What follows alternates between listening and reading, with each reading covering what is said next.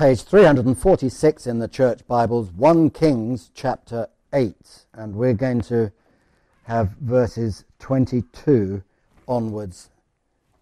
No, we're not. We're going to have verses um, 54 onwards uh, to look at in just a moment. If you travel to Israel today and speak to any Orthodox Jew, or anywhere in the world for that matter, those who strongly practice the Jewish religion, they will all say the same sort of thing that they are looking for a king like King David. They want a king like him. They all look to David as the greatest of kings. A king described in the Bible as a man after God's own heart. What a wonderful description. And if you to push them a bit further, they will say that ultimately they were looking for the Messiah, King David's greater son. But great though David was, he had weaknesses, as we know well. He was an extraordinary military general, wonderful strategies militarily. In fact, so much so that his strategies are still studied today. And I was hearing just the other day that in some of the um, military schools, even today, David's strategies are examined. And uh, he's called in the Bible a great man of faith. He's listed with those in Hebrews chapter 11, that catalogue of people of faith. Not only that, he was a great poet and a great songwriter and musician. But his weakness was that he found it difficult to control himself some of the time. He was passionate, he was brilliant, he was emotional, he was loyal, but he was an adulterer. Sometimes a poor father, and sometimes he acted out of disobedience to the Lord.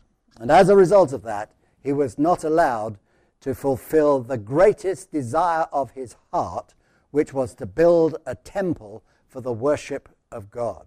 He longed to do it, but he could not. He did, however, draw up the plans because it was his heart's desire. He raised the finance for that, but it fell to his son Solomon to actually do the building and to lead the dedication ceremonies for the temple that was being built. Now, I think that we find it difficult today to grasp the significance and the importance of the temple in Israel then. I mean, it was far more important than any great cathedral that's built today, the importance of the temple.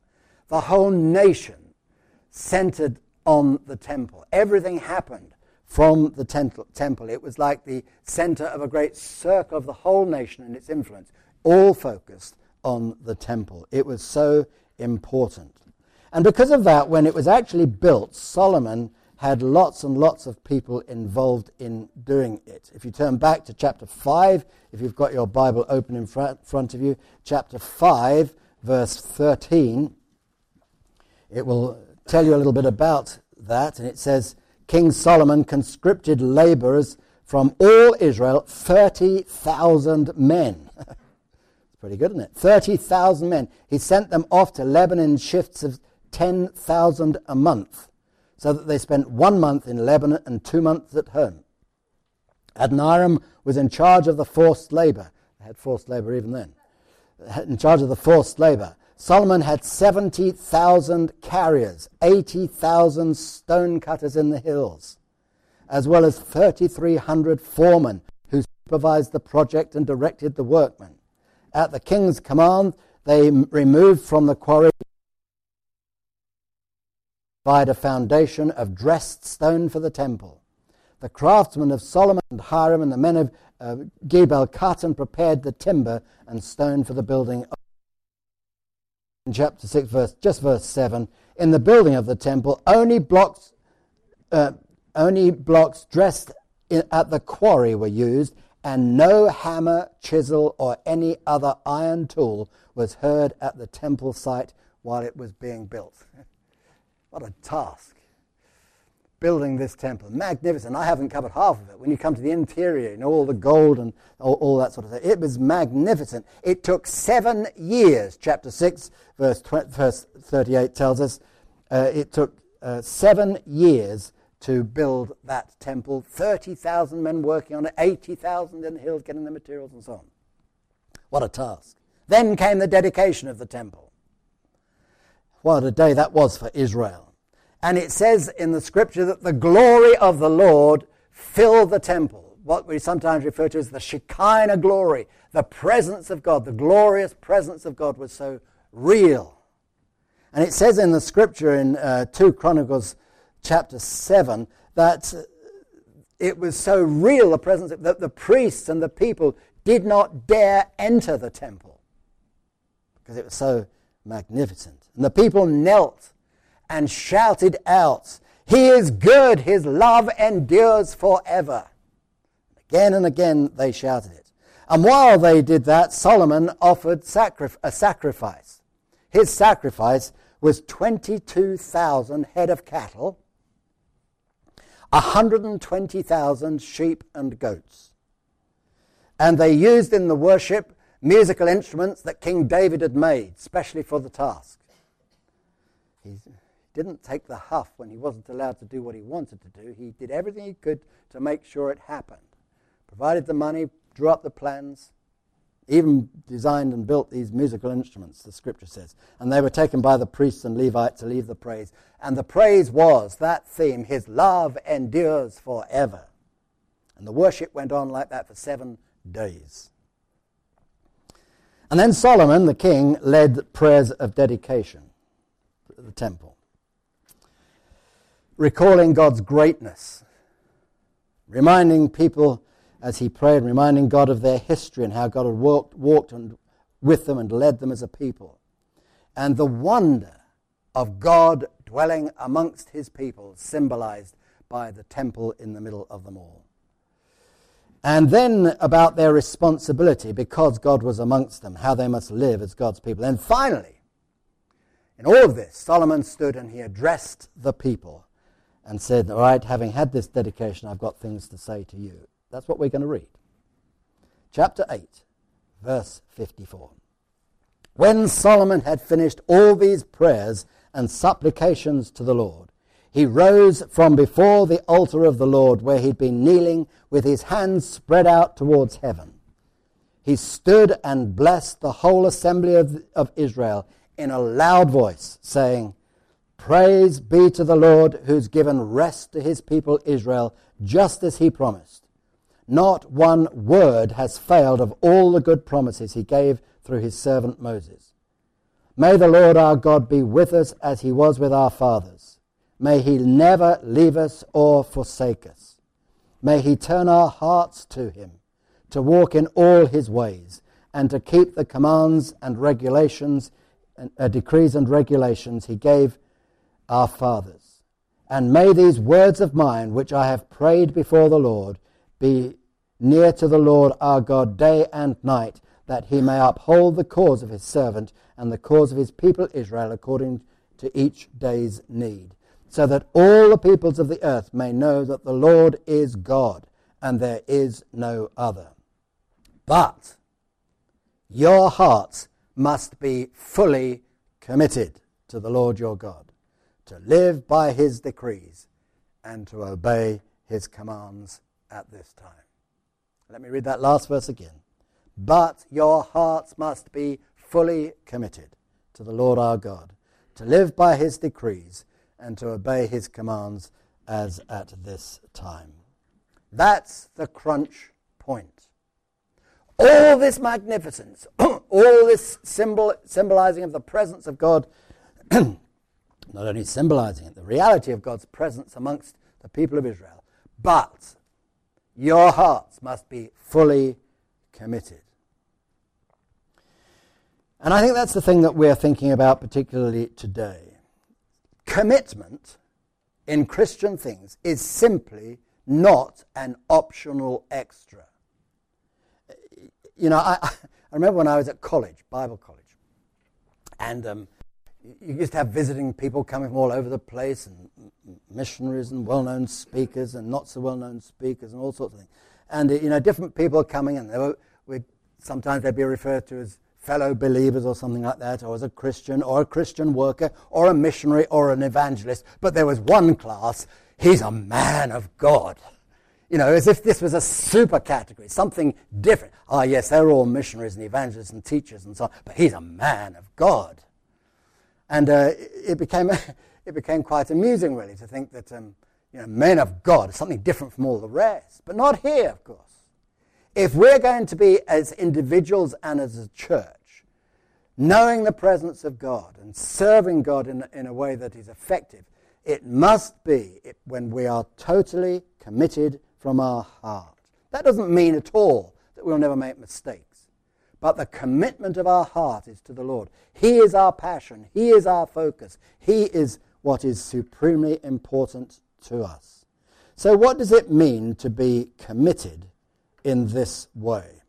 And with that in mind and as a backdrop, let's turn back to Ephesians chapter 3, the prayer that we have before us as our vision prayer. Ephesians chapter 3 and the last few verses from verse 16 onwards, page 1178 if you're using a church Bible. What does it mean then to be committed or fully committed to the Lord?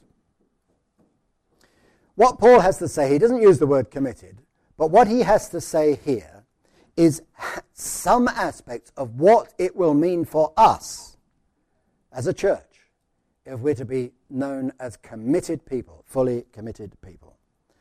Well, he says this I pray that out of his glorious riches he may strengthen you with power through his Spirit in your inner being. We've thought about that the last two weeks. So that in your hearts through faith. And here it is.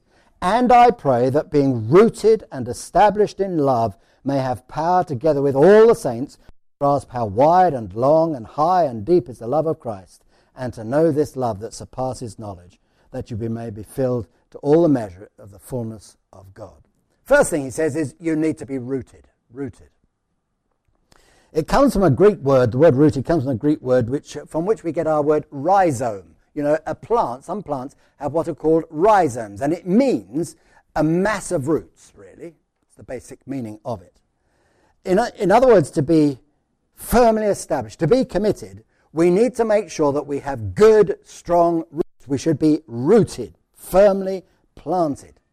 Now, I'm not a, a great gardener and I'm not an expert in these things, but I do know this that if you plant a new tree, just reminds me of a joke, but perhaps I hadn't better digress. But, but, but, but, but Oh, all right then. His man was driving down the road and he saw one man digging a hole and another man filling it in. Then he went down the road and dug another hole and filled it in. And he stopped and he said, What is it doing? He said, Well, normally there are three of us working for the council. The man who puts the tree in, he's ill today. So, but, but that's a different story. But when you plant trees like that, when you plant, plant trees like that, you put the tree in the hole and then they will put a stake in. And the stake is there for a very important reason. It's not just so that the tree doesn't get broken off, though it does have that effect.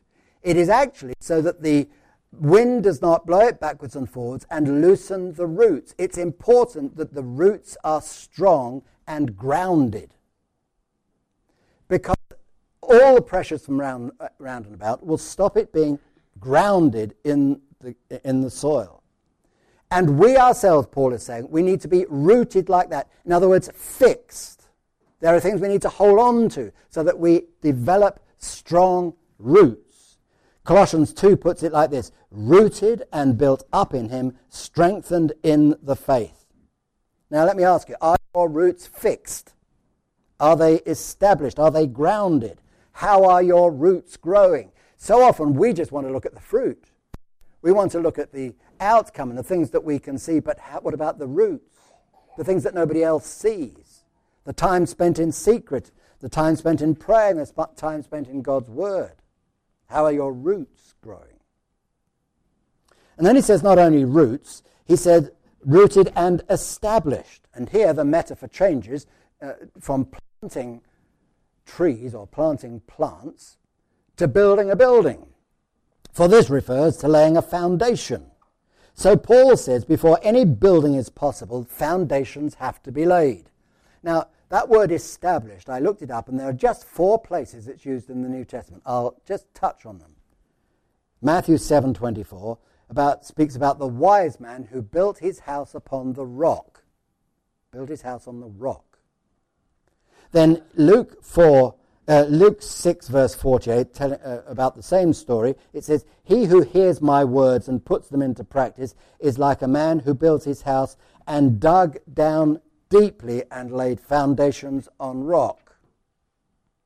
Then Colossians 1:23, he says, "Continue in your faith, established and firm, not moving from the hope." And the last one is 1 5:10, after you've suffered a little while, God will restore you and make you strong, firm, and steadfast. So there you have it, all the uses of that word. You need to select where you're building on the rock. You need to dig down deep. In other words, it takes effort.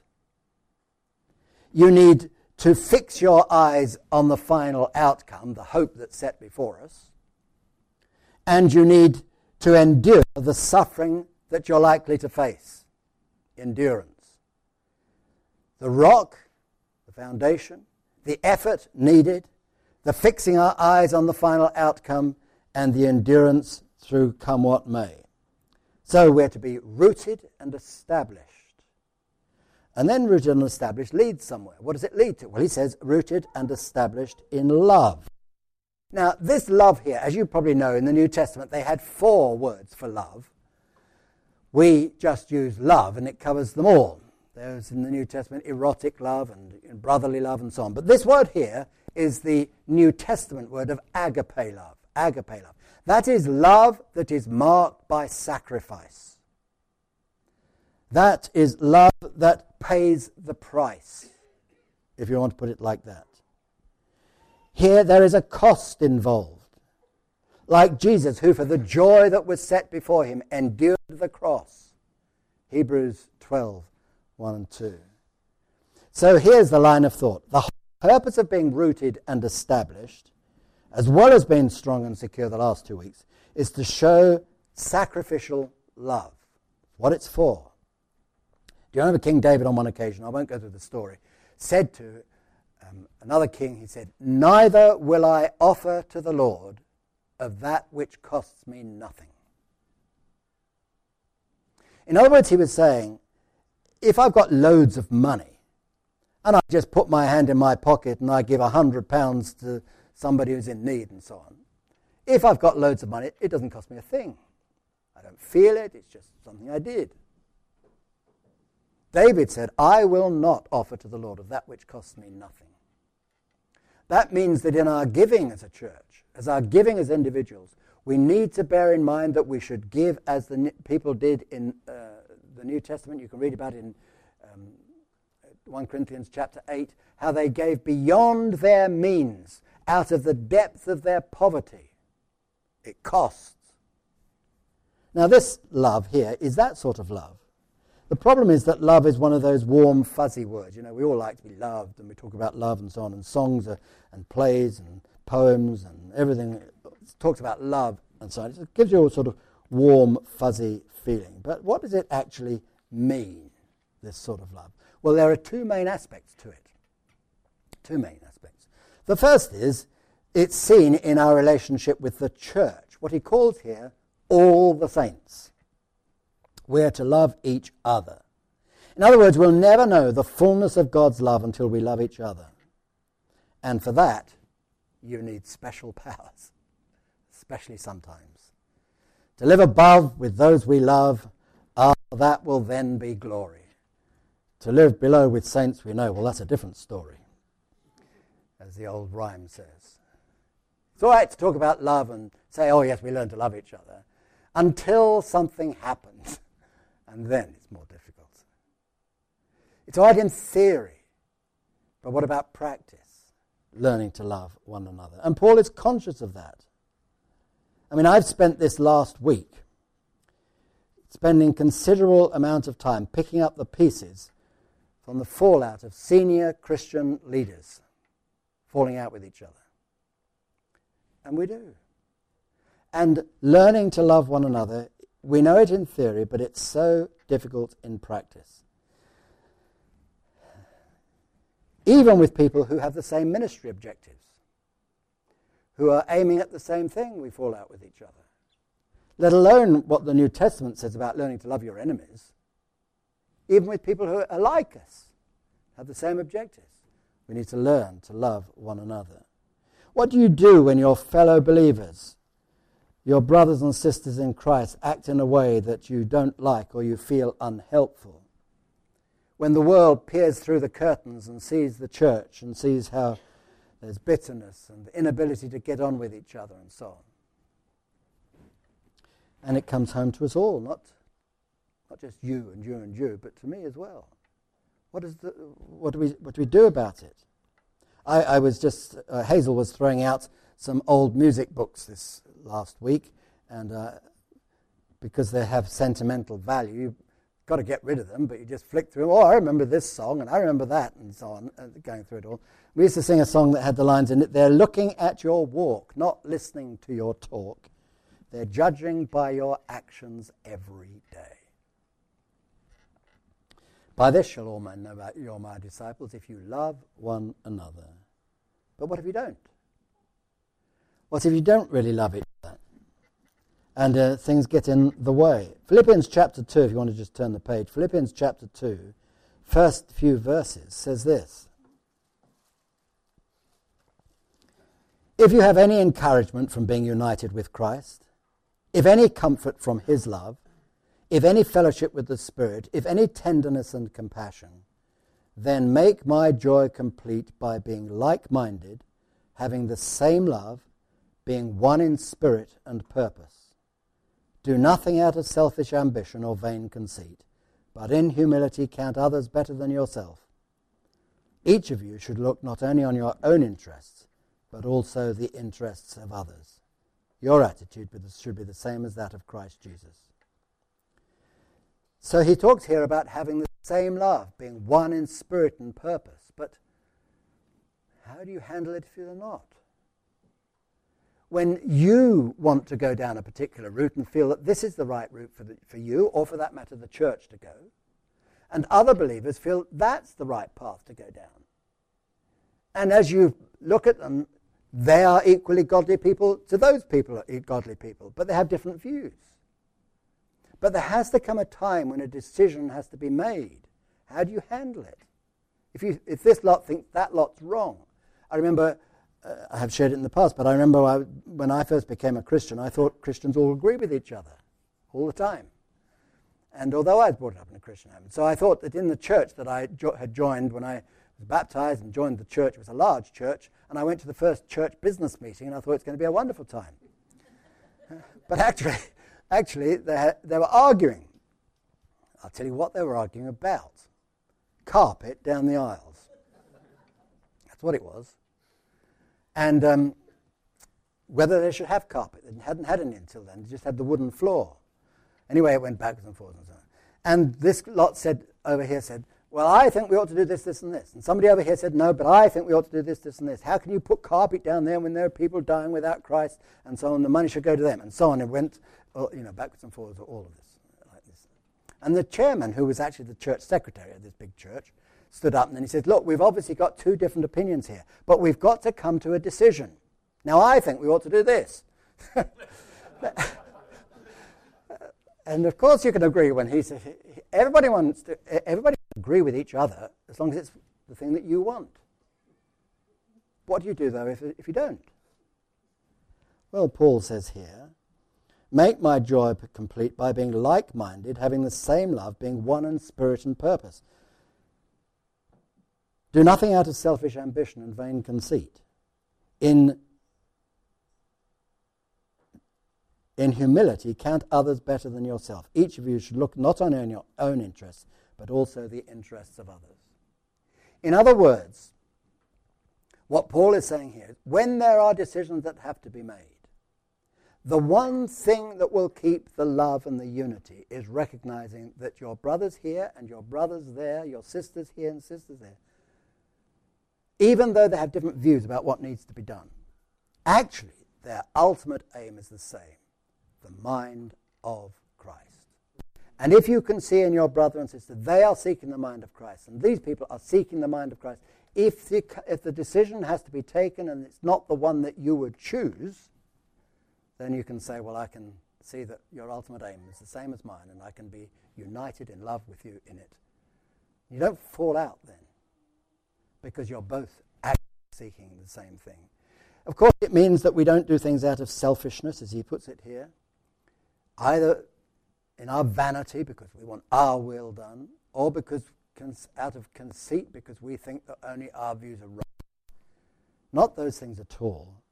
But don't do things out of selfish ambition or vain conceit, but in humility we count others better than ourselves. And each one should look not only on his own interests, own interests, but the interests of others. Then he goes on in this chapter three, 2 of Philippians to talk about Christ. And the whole of the rest of the chapter is an illustration of what he's been saying. Jesus, who did not count equality with God something to be grasped, and humbled himself and became obedient to death.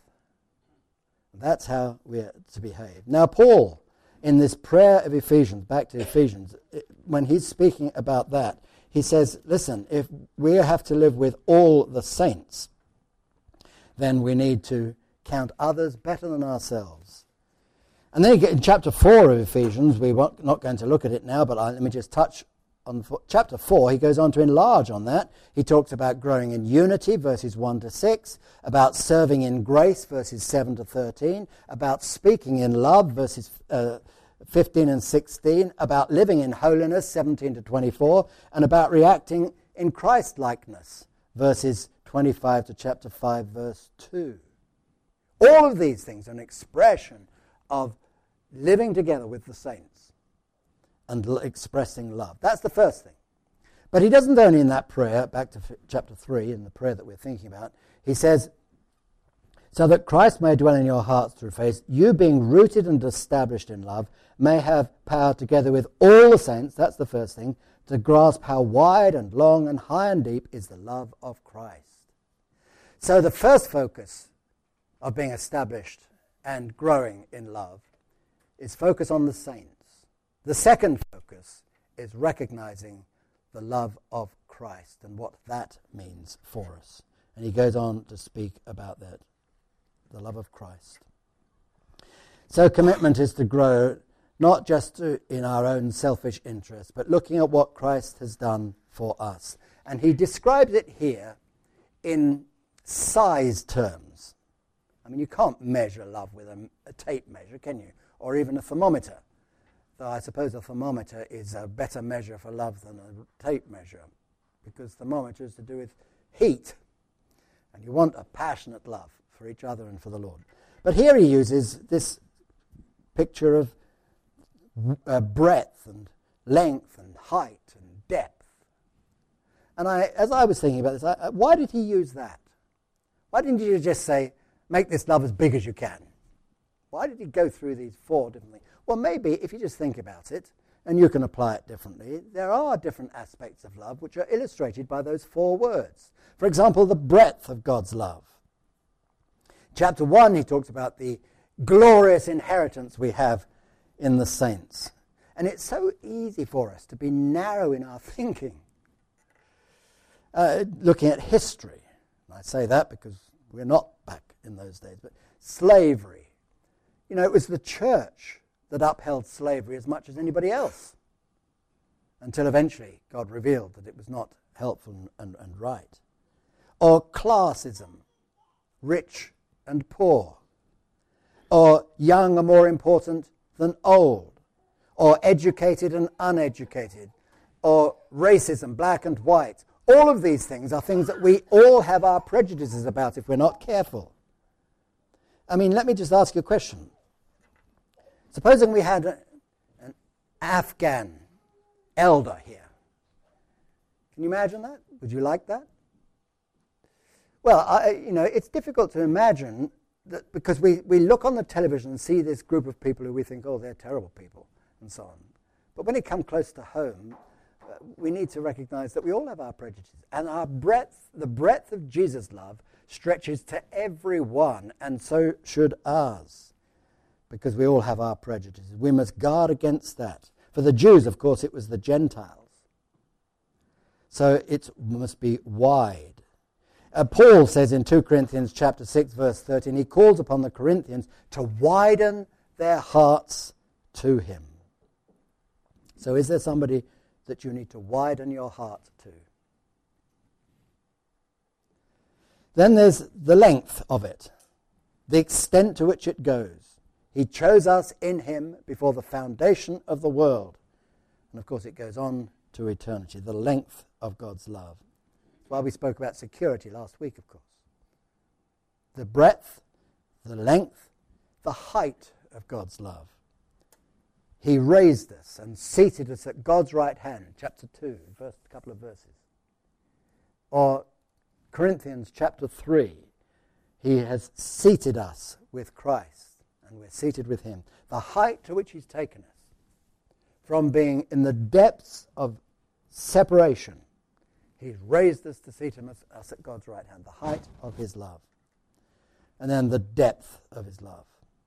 That out of which he has called us. Ephesians 2 speaks about our transgressions and sins in which we used to live and when we followed the ways of the world. And Hebrews 7 speaks about he saves us, he's able to save completely those who come to God through him. And the word completely means out of the depths he saves us out of the depths. So when you look at the love of Christ, you see the breadth of it. You see the length of it. You see the height of it. You see the depth of it. And he says, when you come together as believers, I pray that together with all the saints you may recognize this and know it and see how great God's love is, right from the depths to the heights. So Paul is calling us to be committed to this sort of love, rooted and established. Love for each other, the saints. And more importantly, even than that, is love for Christ because of what he's done, recognizing the breadth, length, height, and depth of all that God has done. And our response can surely only be, when we see what Christ has done, can only be, I'm burning my bridges. I've come to Christ and I'm not turning back. I'm burning my bridges behind me. No chance to go back. All I have, I surrender to Him, showing itself in love for the church and in love for God. After all, he, we love Him simply because He first loved us. Love so amazing, so divine, demands my soul, my life, my all.